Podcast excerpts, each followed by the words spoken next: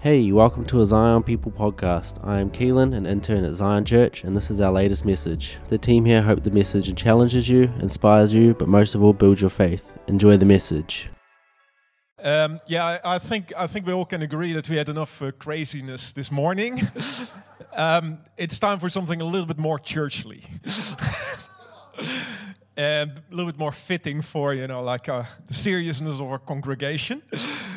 no, it's um, it's really cool. What do you want more? Eh? Writing songs and burning stuff. um, I. Uh, you know, I have to say that the last couple of weeks were a little bit out of my comfort zone just um, you know the fact that we don't do worship anymore that we don't sing songs anymore i don't know if everybody feels like that it's a bit challenging to do worship in a different kind of way and um, it brought me back to you know like to the olden days the, the days when i was still young you know and uh, when i uh, didn't have to be on a diet of crackers to maintain my weight and, you know these kind of beautiful days when uh, you look like a young goddess and you didn't have to work for it. Well, in my case, not really, but well, you get what I mean. Anyway, it brought me back to the days when I was still, um, you know, like a lot of people don't know that, but I, I actually used to be uh, a worship leader in the Netherlands myself, and I used to be a worship singer. And, um, you know, like, and I, I thought back on the days that I was a worship singer, and I, it's really like uh, if, if you're annoyed to hear me talk, wait how annoyed you're going to be if you hear me sing. so it's even even even worse. And um, and looking back on that uh, on that time that was a worship leader, you know, like. I, I, I thought about the group of people that, that I was worshiping with together. And um, yeah, it, it was just really, we were so, you know, like we were so unprofessional and you know like and, and if you look at, at how we were doing it it is really you know the sound how i was singing you know it, it just sounded so awful. And um, you know like and and we had all these these things you know but we, you know if you looked at me singing you know it it, it really was um, you know it really was terrible I, uh, it, it's actually the Bible also uh, prophesied about it in Amos uh, uh 5, verse 23. It says, Take away uh, from me the noise of your songs. I will not even listen to the sound of your harps. And we were really like that. Like our, um, you know, like our guitar player, he, um, you know, he, he basically you know, he just he, he, he basically didn't change anything since 1975 or something. He was an older guy. He was really, um, you know, playing Led Zeppelin every every practice. He started off with Led Zeppelin. We had a drummer. The drummer, um, you know, he basically only knew one rhythm, and he played that one rhythm for like about 10, 15 years. And, and, you would have thought that, you know, if you play the same rhythm for 10, 15 years, that you would have stumbled, you know, by accident upon a second rhythm. But he, he played everything, you know, what they call soft rock rhythm. And it was kind of like tick, tick, tick, tick, tick, tick, tick. And, and, you know, like we just played two types of songs. We played slow songs and we played fast songs. And the slow songs, they were just like a slow rhythm, tuk, tuk, tuk, tuk. And the fast songs were the same rhythm, but then fast. and and we weren't only you know terrible in, in you know like in our abilities and, and by no means fit to practice as, as worship uh, people but we also were like chronically burnt out because for like about three and a half years we were the only um, the only worship leaders or only worship members in our band. And we used to practice for or we used to like do about three services a week and, uh, and it was uh, Sunday morning, Sunday evening, and, and Wednesday evening. And, and because we were always on, we never really had time to practice new songs. So for that three years that I was worship leader, you know, we played the same 20 songs over and over and over again. so um, yeah, this this will give you a little bit of an idea, uh, you know, how our worship looked like in those three years. And nevertheless, despite of all that, um, I think we really were despite of that lack of abilities, we were really seeking to please God in our worship. And we sucked in so many different ways. But we really were seeking God. And I, I thought about it because I thought, you know, like everything has a thing in itself, you know, like a thing what it's supposed to be, what it's meant to be. And the last couple of weeks we've been talking about that, you know, like the worship in heaven. And um, today I'm also going to talk about it in, uh, in Revelation 5. I've been asked to talk about that. So everything in life has an essence in itself. And I want to just explore what is that essence of worship this morning. You know, studying Revelation, um, you know, what I've already been doing in my Bible study group. Last week I had to do in, uh, about, uh, you know, like a study about Revelation 3. And it was the, chart, uh, the church of Sardis. Now, and it talks about the church that uh, is described as dead. So you have almost like an, um, how do you say that? Like a you know, like a clear distinction. Like you still are church, but the church in Sardis is dead. And you think to yourself, when I was, you know, like when I was preparing that, you think, is it possible, you know, that the essence of what you are, you are so far away from its essence that you're no longer called a church anymore? So, you know, that brought me to the idea what does it make? You know, what, what does worship, what's the essence of that worship? And how can we seek that heavenly worship? And, you know, like Revelation 5 is, an, um, a Bible text that describes that, that type of worship. And it is an, um, it's a very beautiful text. Why is it beautiful? Um, you know, last week, Pastor talked about Revelation 4 and in Revelation 4, we actually get a painting, sort of like a picture of the heavenly throne. So you see the throne room, and it's pictured exactly how people are worshiping there. Um, Revelation 5 is different. Revelation 5 is not a picture, Revelation 5 is a movie. And, and you actually see that there's a drama unfolding. And uh, what I love about Revelation is that it's like drift sand. You know, like you can go up and sucked up in the details. But sometimes it's really good to just watch the movie unfold before you and, you know, let it speak to you in the pictures that are there.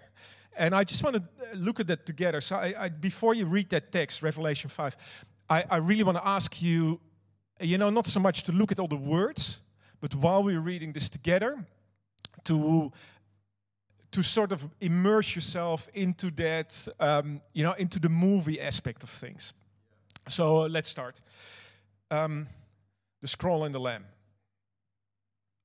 And it says here, Then I saw on the right hand of him who was seated on the throne a scroll written within and on the back, sealed with seven seals. And I saw a mighty angel proclaiming with a loud voice, who is worthy to open the scroll and break its seals?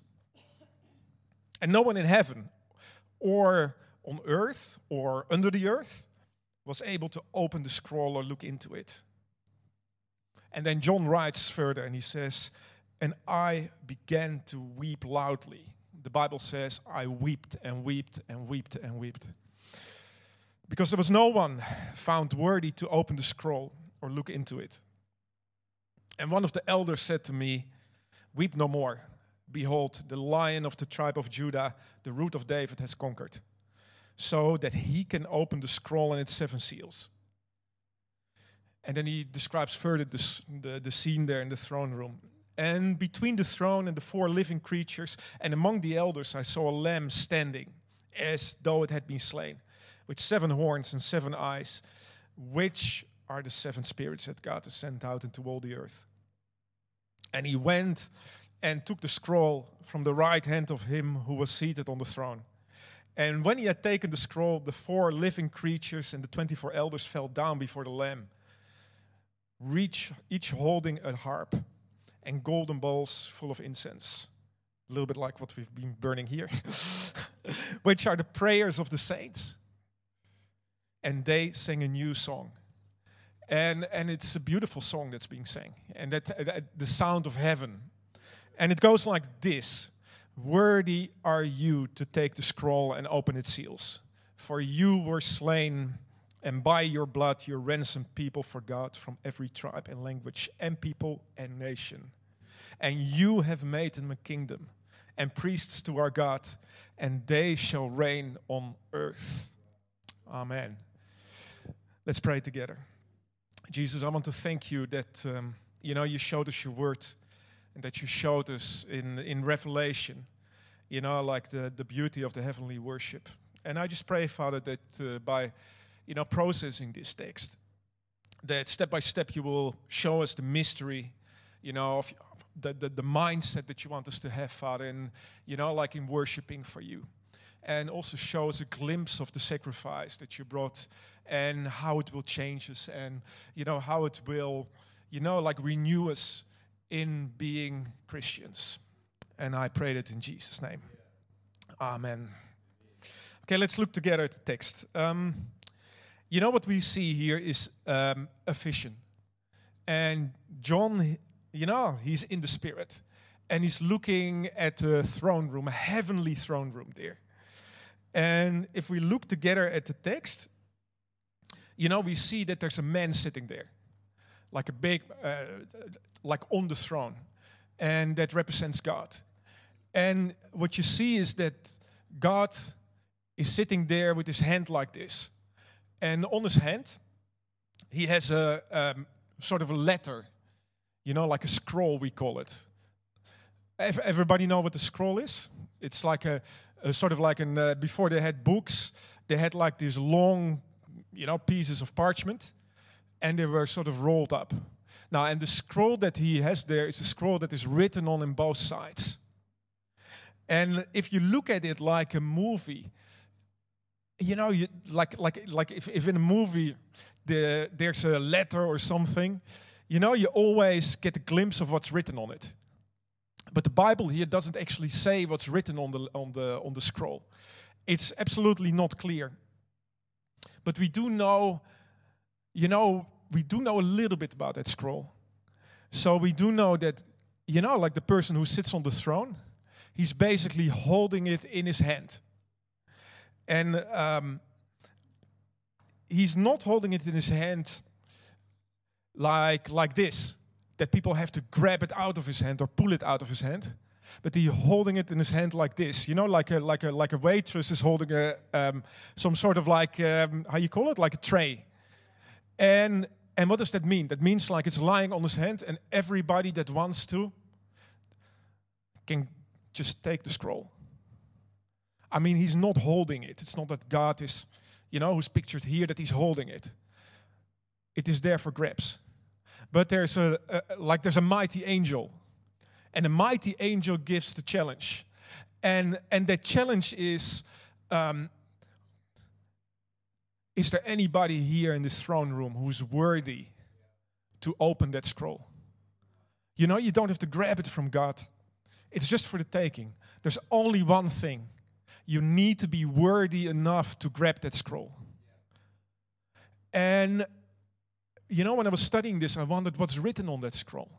Because it's not actually told, you know, what this scroll is about. But you know, if you start studying it, you notice that there is um, there's a couple of things that we can sort of like like you know like guess what could be written on that scroll, because scrolls in that time that were written on both sides are actually you know meant to be a last will for somebody, and you know, like for instance, you had the Roman emperors, and they had scrolls also with seven seals, seven being the sign of perfection. And although there were always several wills, you know, like going around, you know, after an emperor died, there wasn't just one will that told what was supposed to be done afterwards. There were always multiple, you know, like scrolls in circulation. But there was only one scroll that had the seals. And it was the person who was able to open those seals that wasn't able to know, wasn't only able to know what's written on the scrolls, but he also was able to execute the will. So what you know what is pictured here is that God is basically sitting on his throne, scroll in his hand.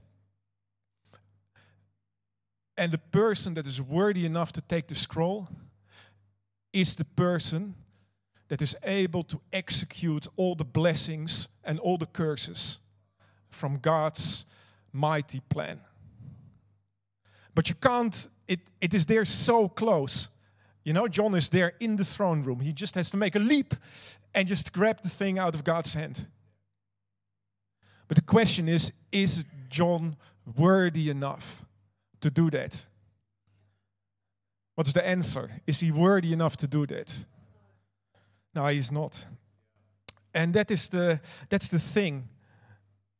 So anybody in that throne room can just go there and, and grab that scroll. But on the other hand, nobody can go up there and grab that scroll because nobody is worthy enough. And that's what the Bible says nobody under heaven and earth. And I, you know, like I love that.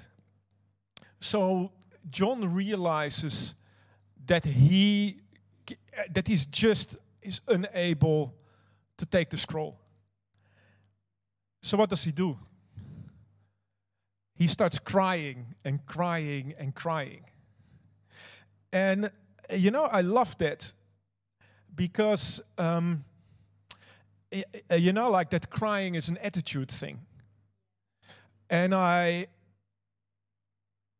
I mean, you know, it shows him emotion that he, you know, like that that that's, that grabs him, which you know, which which keeps him basically from going up there and and I, I it actually brought me back also to um, you know like to something that that you know that I saw when I was just a very young Christian. So as um, as many people know, I've I've actually I'm not Kiwi. You might have noticed that. I actually am uh, Dutch. I'm from another country.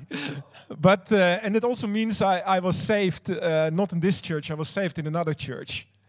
And uh, I was saved in a church that, is, that was very, very ambitious. So, why was it ambitious? We felt that we were the vehicle of God to reach the world. And, um, you know, like there was a high emphasis on becoming a pastor. Like um, in the church that I was saved in, either you were a pastor or you really wanted to become a pastor, or you didn't really you know, like you're sort of almost not worth mentioning that you were a Christian if you were not a pastor or you didn't really want to become a pastor. So we were all super ambitious. Um, being young and being so full of energy as, as I was at that stage. Um, you know, so what do you do? You want to become a pastor. And how do you show that you're worthy to be a pastor? Now, you, um, in our church there, it was basically said if you want to become a pastor, you already need to show signs of that in your home church. So basically, you need to bring people to Christ. And if you can show that you can bring a lot of people to Christ, then you are worthy to be a pastor. You know, like made out of. Uh, so, um, bringing people to Christ is not uh, it's not very easy, to say the least. We, we used to go evangelizing a couple of times a week, but um, the gospel didn't appeal to a lot of people. Um, so, so what do you do if you really are ambitious and you want to save people, but your gospel message is not really appealing to a lot of people that you talk to? Um, you just sort of change it, change your message a little bit. so you bring them a slightly, slightly, you know, like different gospel. So what do you do is um, you tell people, especially, you know, God loves you. And, um, you know, listen, if you become a Christian, then your life is going to be so much better. You, you, you're going to do better in your work. You're going to do better, you know, in everything that you undertake. And uh, doing that, you actually, you know, get pretty successful in bringing people to Christ. the only thing is that, you know, what I noticed is that you know, like there were also a lot of people coming to Christ in our church, but there were also a lot of people leaving again. And, you know, like in those people that were leaving again, were usually people that made a decision on the street that came in.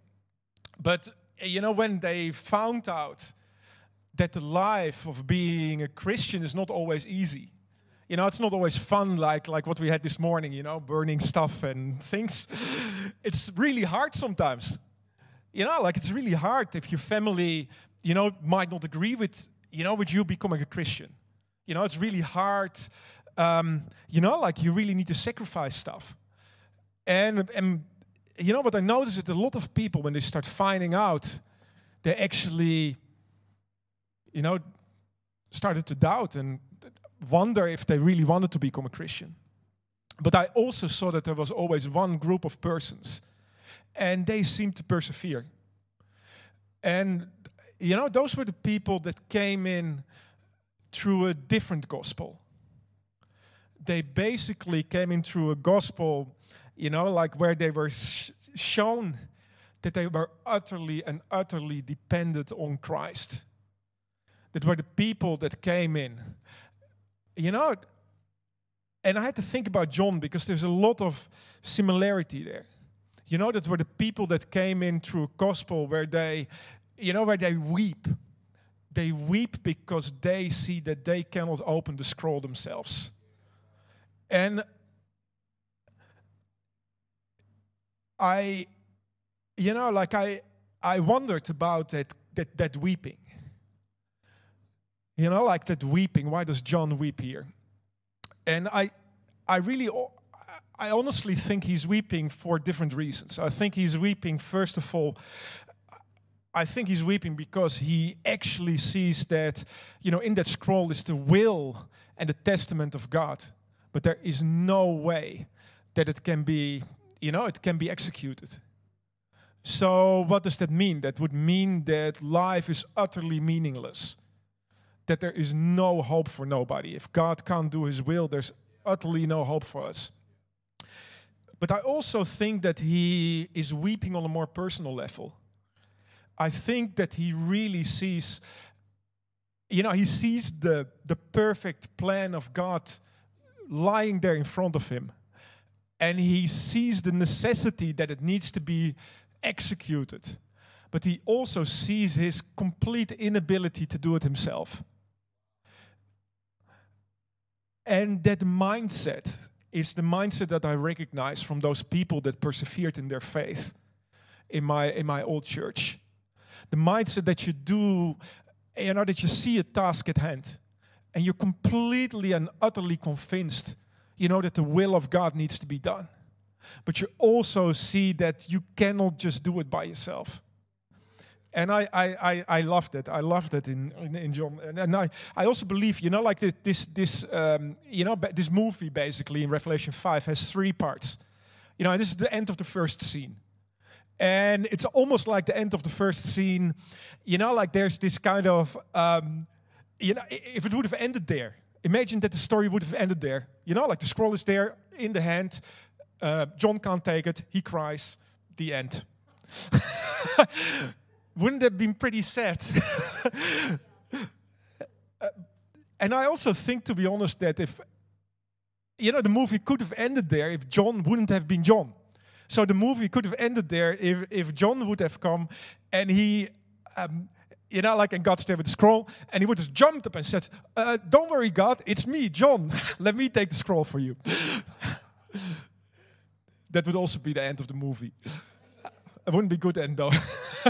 but the, the, movie continues, and and uh, you know, like he's crying. Basically, the guy's crying. Uh, poor guy. He's just really sad because he can't do anything, and he sees the task. But then he's comforted, and that's the beginning of scene two.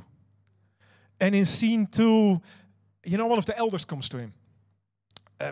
Who's that elder? We have absolutely no idea who, who, who, who that elder is. You know, if it's like a saint or it's an angel or whatever.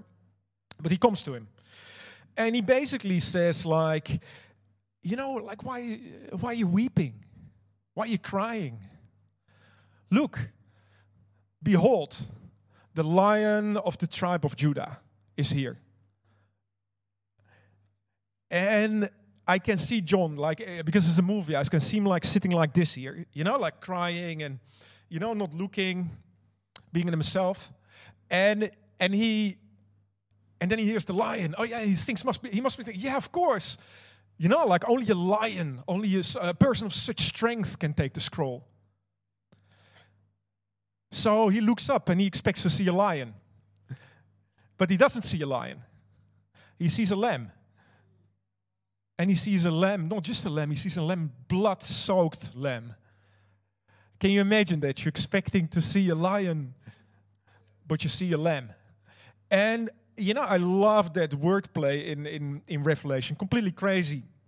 You know, like because you know, we expect you know, we expect that God victorious kind of lion. You know, and I always have to think, do, do you guys know the movie uh, Narnia, the Narnia movies? Yeah, everybody knows it.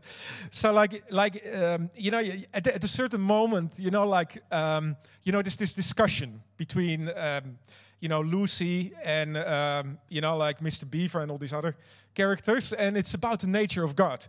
And, and, and then, uh, you know, like basically they ask about Aslan, Aslan being the lion.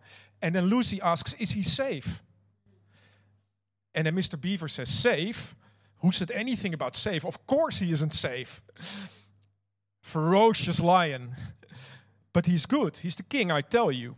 And then Mr. Tumnus says, He is wild, you know. He is not a tame lion. See, that's the kind of that's the kind of that's the kind of victory. You know, that's that's there's a person that can take the scroll that's a guy we can trust, you know, like of, of, of fulfilling the plan of God. But John doesn't see that. He sees another picture. He sees a blood soaked lamb. And what is that lamb? You know, like that is an, an innocence. You know, it shows an innocence in the Bible, the lamb. It shows, you know, it also shows a protection. You know, the blood of the lamb against the walls, you know, to protect the Israelites. But most of all, it shows a sacrifice. You know, it shows that sacrificial part. And I, I just love that. Because, you know, we talked first, you know, like, first of all, when I talked about, you know, like worship, you talk about what's the essence. And, and now we talk about the lamb, you know, what is the essence of, you know, of that, of that suffering that he had. And, and I want to take you to Luke 22, verse 39, to look into that. And it says there, Jesus went out as usual to the Mount of Olives, and his disciples followed him. Um, in reaching the place, he said to them, Pray that you won't fall into temptation. He withdrew about a stone's throw behind them, knelt down, and prayed, Father, if you're willing, take this cup away from me. Yet not my will, but yours be done and an angel from heaven appeared to him and strengthened him. And then it says here, and, it, and for me this is really important because it shows like the, um, the character of the suffering that we want to talk today about. It says here, I'm being in anguish. He prayed more earnestly, and his sweat was like drops of blood. Falling, trying to focus. okay, guys promise if, if the place burns down here, I will promise I will stay, be the last one out. okay, anyway. So, like, and being in anguish, he prayed more earnestly, uh, and his sweat was like drops of blood falling to the ground. So, basically, you know, he's there, and that suffering of the lamb, that blood soaked nature of the lamb. You know what is that? You know what is that essence? You know that the essence is basically it's not so much the, the, the part that he had to suffer physically, but it was more the part that he had to suffer mentally and that he suffered in his essence, in his nature. And, you know, I th thought, you know, like our suffering is, you know, like it's ourselves, you know, like looking at ourselves, our suffering is not always that we have physical pain but it is more like it was with Jesus the fact that you're brought into a, search, a situation and you got these external things happening to you and you have absolutely no control over them. And uh, you know, like for instance, if you have an illness, you know, I see a lot as a doctor. I see a lot of people with Ill- illnesses, obviously, and and what I'm seeing is that the suffering is not so much always the pain that they're physically having, but it is really the fact that that they that they that they're not in control anymore over their own life. So it, the real suffering is here that that that complete loss of control. Sacrifice is a complete loss of control and I, I, I just love that because this is really what, um, you know, this is what the song is about. And then going to the, you know, the third scene in this, you know, in this story, and then basically, uh, immediately at the moment that Jesus, the Lamb, takes the scroll, the song starts. You know, like, and it's almost like the, you know, like the songs that you get when the movie finishes. And and the, yeah, you know, the climax basically it says here, Worthy are you to take the scroll and open its seals, for you were slain, and by your blood you ransomed people for God from every nation, tribe, you know, a language, people, and nation. And it says here, and you have made them a kingdom and priests to our God, and they shall reign the earth. And I, I was contemplating about it, and I, I don't think it is possible to, you know, to formulate the gospel of Jesus Christ in a, in a more direct and truthful way than is done here in the sounds of heaven. And if we're talking about the sounds of heaven, I think essentially we're talking about the true gospel. And, and you know, contemplating this, this is the true gospel in its essence. So, we talked about all these things that are true and the true worship. I guess, you know, for me, and I want to end with this. You know, what is true worship? What is the true sound of heaven? I think there's different dimensions to it. I think the most important dimension, first of all, is our personal dimension. And it's a, I think it's a heart that is truly converted, you know, like in a truthful manner, being a heart that looks at their own life and sees the absolute necessity for dependence on Christ. And and it doesn't always work out you know like in a practical kind of way in the sense that you know we still work in process and you know like just how i was working as a worship leader you know being so absolutely terrible in what I was doing, but still really wanting to serve God is, you know, that's the most important thing. So it's a condition of the heart. And for me, this, you know, what happened this morning was actually really, really cool because. Um, you know, like all, it, because step by step this morning before I did the sermon, we went through all these different processes that I'm going to talk about now in the last point. You know, first being we we actually wrote psalms for God, and and listening to you know, like some people were a bit more poetic than others. And some people were a bit silly, and and it, but but the common denominator was that everybody in those Psalms, if you heard it, said, I am not worthy. I am not worthy by myself to take that scroll. And I, I just love that. I, I think God loves a church of people, you know, that, that when they write a psalm, the first thing that comes to mind is that I need you, God. I need you. I can't do it by myself. And I mean, you know, there's all there's all parts of our life where we are faithful and parts of our life where we could grow in faithfulness. But as long as you have that kind of like, yeah, that underlying current of seeing your complete dependence on God, just like how Jesus was totally dependent on his Father.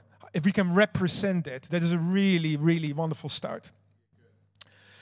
Yeah, and the and the the second thing you know, is, you know, like true worship worships a true Christ. So we need to worship Christ in both ways. We need to worship Him as the lion. You know, and we need to worship him as the lamb. And you know, like that is he he is really a lamb that roars like a lion. He is really like that, and I I, I love that. So how do you do that? You need to see into your life that he both has the right and he has the might. And I was thinking about it. The, the, the, the part that he's a slain lamb gives him the right, and the part that he's a victorious lion gives him the might. Can we both see in our lives that we cannot make it, but we can make it through him? And that he also has the power as a victorious lion to do what he promised. And I mean, eh, that's things that we struggle with sometimes. Either we look at ourselves differently, or we look at God differently, see his power differently. He, he, he can indeed, his promises, when I was studying this, his promises often seem so great that they are difficult to believe.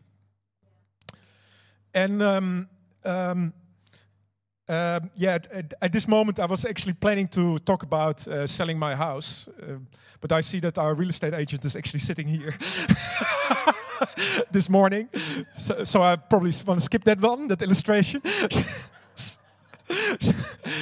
um, anyway, I, I wanted to say that our promises often are, you know, the promises of the of the gospel are are often so, you know, so big that we find them difficult to believe. You know, the promises often are really so large. But if you can see the immense, immense sacrifice that Jesus brought, then those promises might seem big, but they're not impossible for a God that is a roaring lion, that certainly is not tame, that is certainly not safe. I mean, you know, can we see that? So, you know what is the main, you know, the third point, and and I mean, I mean another thing because it was so perfectly in line with what we did this morning. Um, the burning, burning of the things that we really want to change in our lives. So essentially, we were literally sacrificing those things on the altar. And, you know, sacrificing those things in our life is an act of worship. And I see that in the song of heaven here. I see it in the song. You know, because it says here, and you have made them a kingdom and priest to our God, and they shall reign on earth. You know, like lion and lamb is also reflected in our lives. How is it reflected in our lives? It's reflected in our lives that we um, we are not just kings, we are not just roaring lions, but we are roaring lions through our priestly work. What is the work of a priest? A priest gives sacrifice. By sacrifice, we are kings. And the Bible just doesn't say here you're kings. No, you're kings through your priesthood. And this morning, we actually operated in our priesthood. How did we operate it in our priesthood? We gave parts of our life this morning on the altar. And, you know, I just find it so beautiful. So, Uh, so the main message is basically this. You know, true worship, you know, comes from a heart that really needs God. A heart that really needs God will see Christ in a revelation of who he really is. And a Christ that is revealed who he is, what he is, is a Christ that is so worthy to, to, to worship. And he's so worthy for what he done. And because of serving that, that Christ in a proper way, we, we actually are priests that are made into kings. And um, I just am thankful for God, you know, like for what He did and how He showed this uh, to me. And I would, you know, I would just uh, ask, you know, ask maybe at home just to read through it again and accept that challenge. You know, what is the things that I can sacrifice, you know, on the altar? Just how he sacrificed himself for us. And, um, you know, I just want to pray that uh, Jesus will help us with that. Let us grow into those things.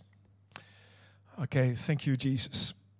Uh, we want to, uh, you know, we really want to thank you this morning, Father, that um, we haven't just heard your word, but we also have, you know, done your word. And by doing your word, Father, you know, like I truly believe that you're going to draw us closer. You know, you're going to give us that victory that we so desperately need because we can't do it in any other way. And instead of weeping, you know, we can we can actually also choose a different way. We can also choose, Father, to you know, to enjoy and to accept your victory instead of um, you know worrying and you know, dwelling on our own inability without accepting that, that you already paid the price, you know, to change that. And I just pray, Father, that you will bless those uh, changes that have been, you know, like, um, you know, have been promised this morning. You know, the people that really, you know, wanted to give these things that they want to grow in on the altar and, you know, those parts of their life that they wanted to grow in on their altar. And I just pray, Father, that going to bless, you know, bless those people bless those people in uh, you know the changes that you're going to make. Let them succeed father and you know make them uh, you know a testimony for your power. And I, I thank you jesus that you're both you know the lamb and the lion and that uh, we can always rely on your promises. And that's what we pray in jesus name. Amen Hey, thanks for listening. I hope you enjoyed our message and it inspired you. Stay connected and get amongst our family. Find us on Facebook, YouTube, or our app. We are Zion People.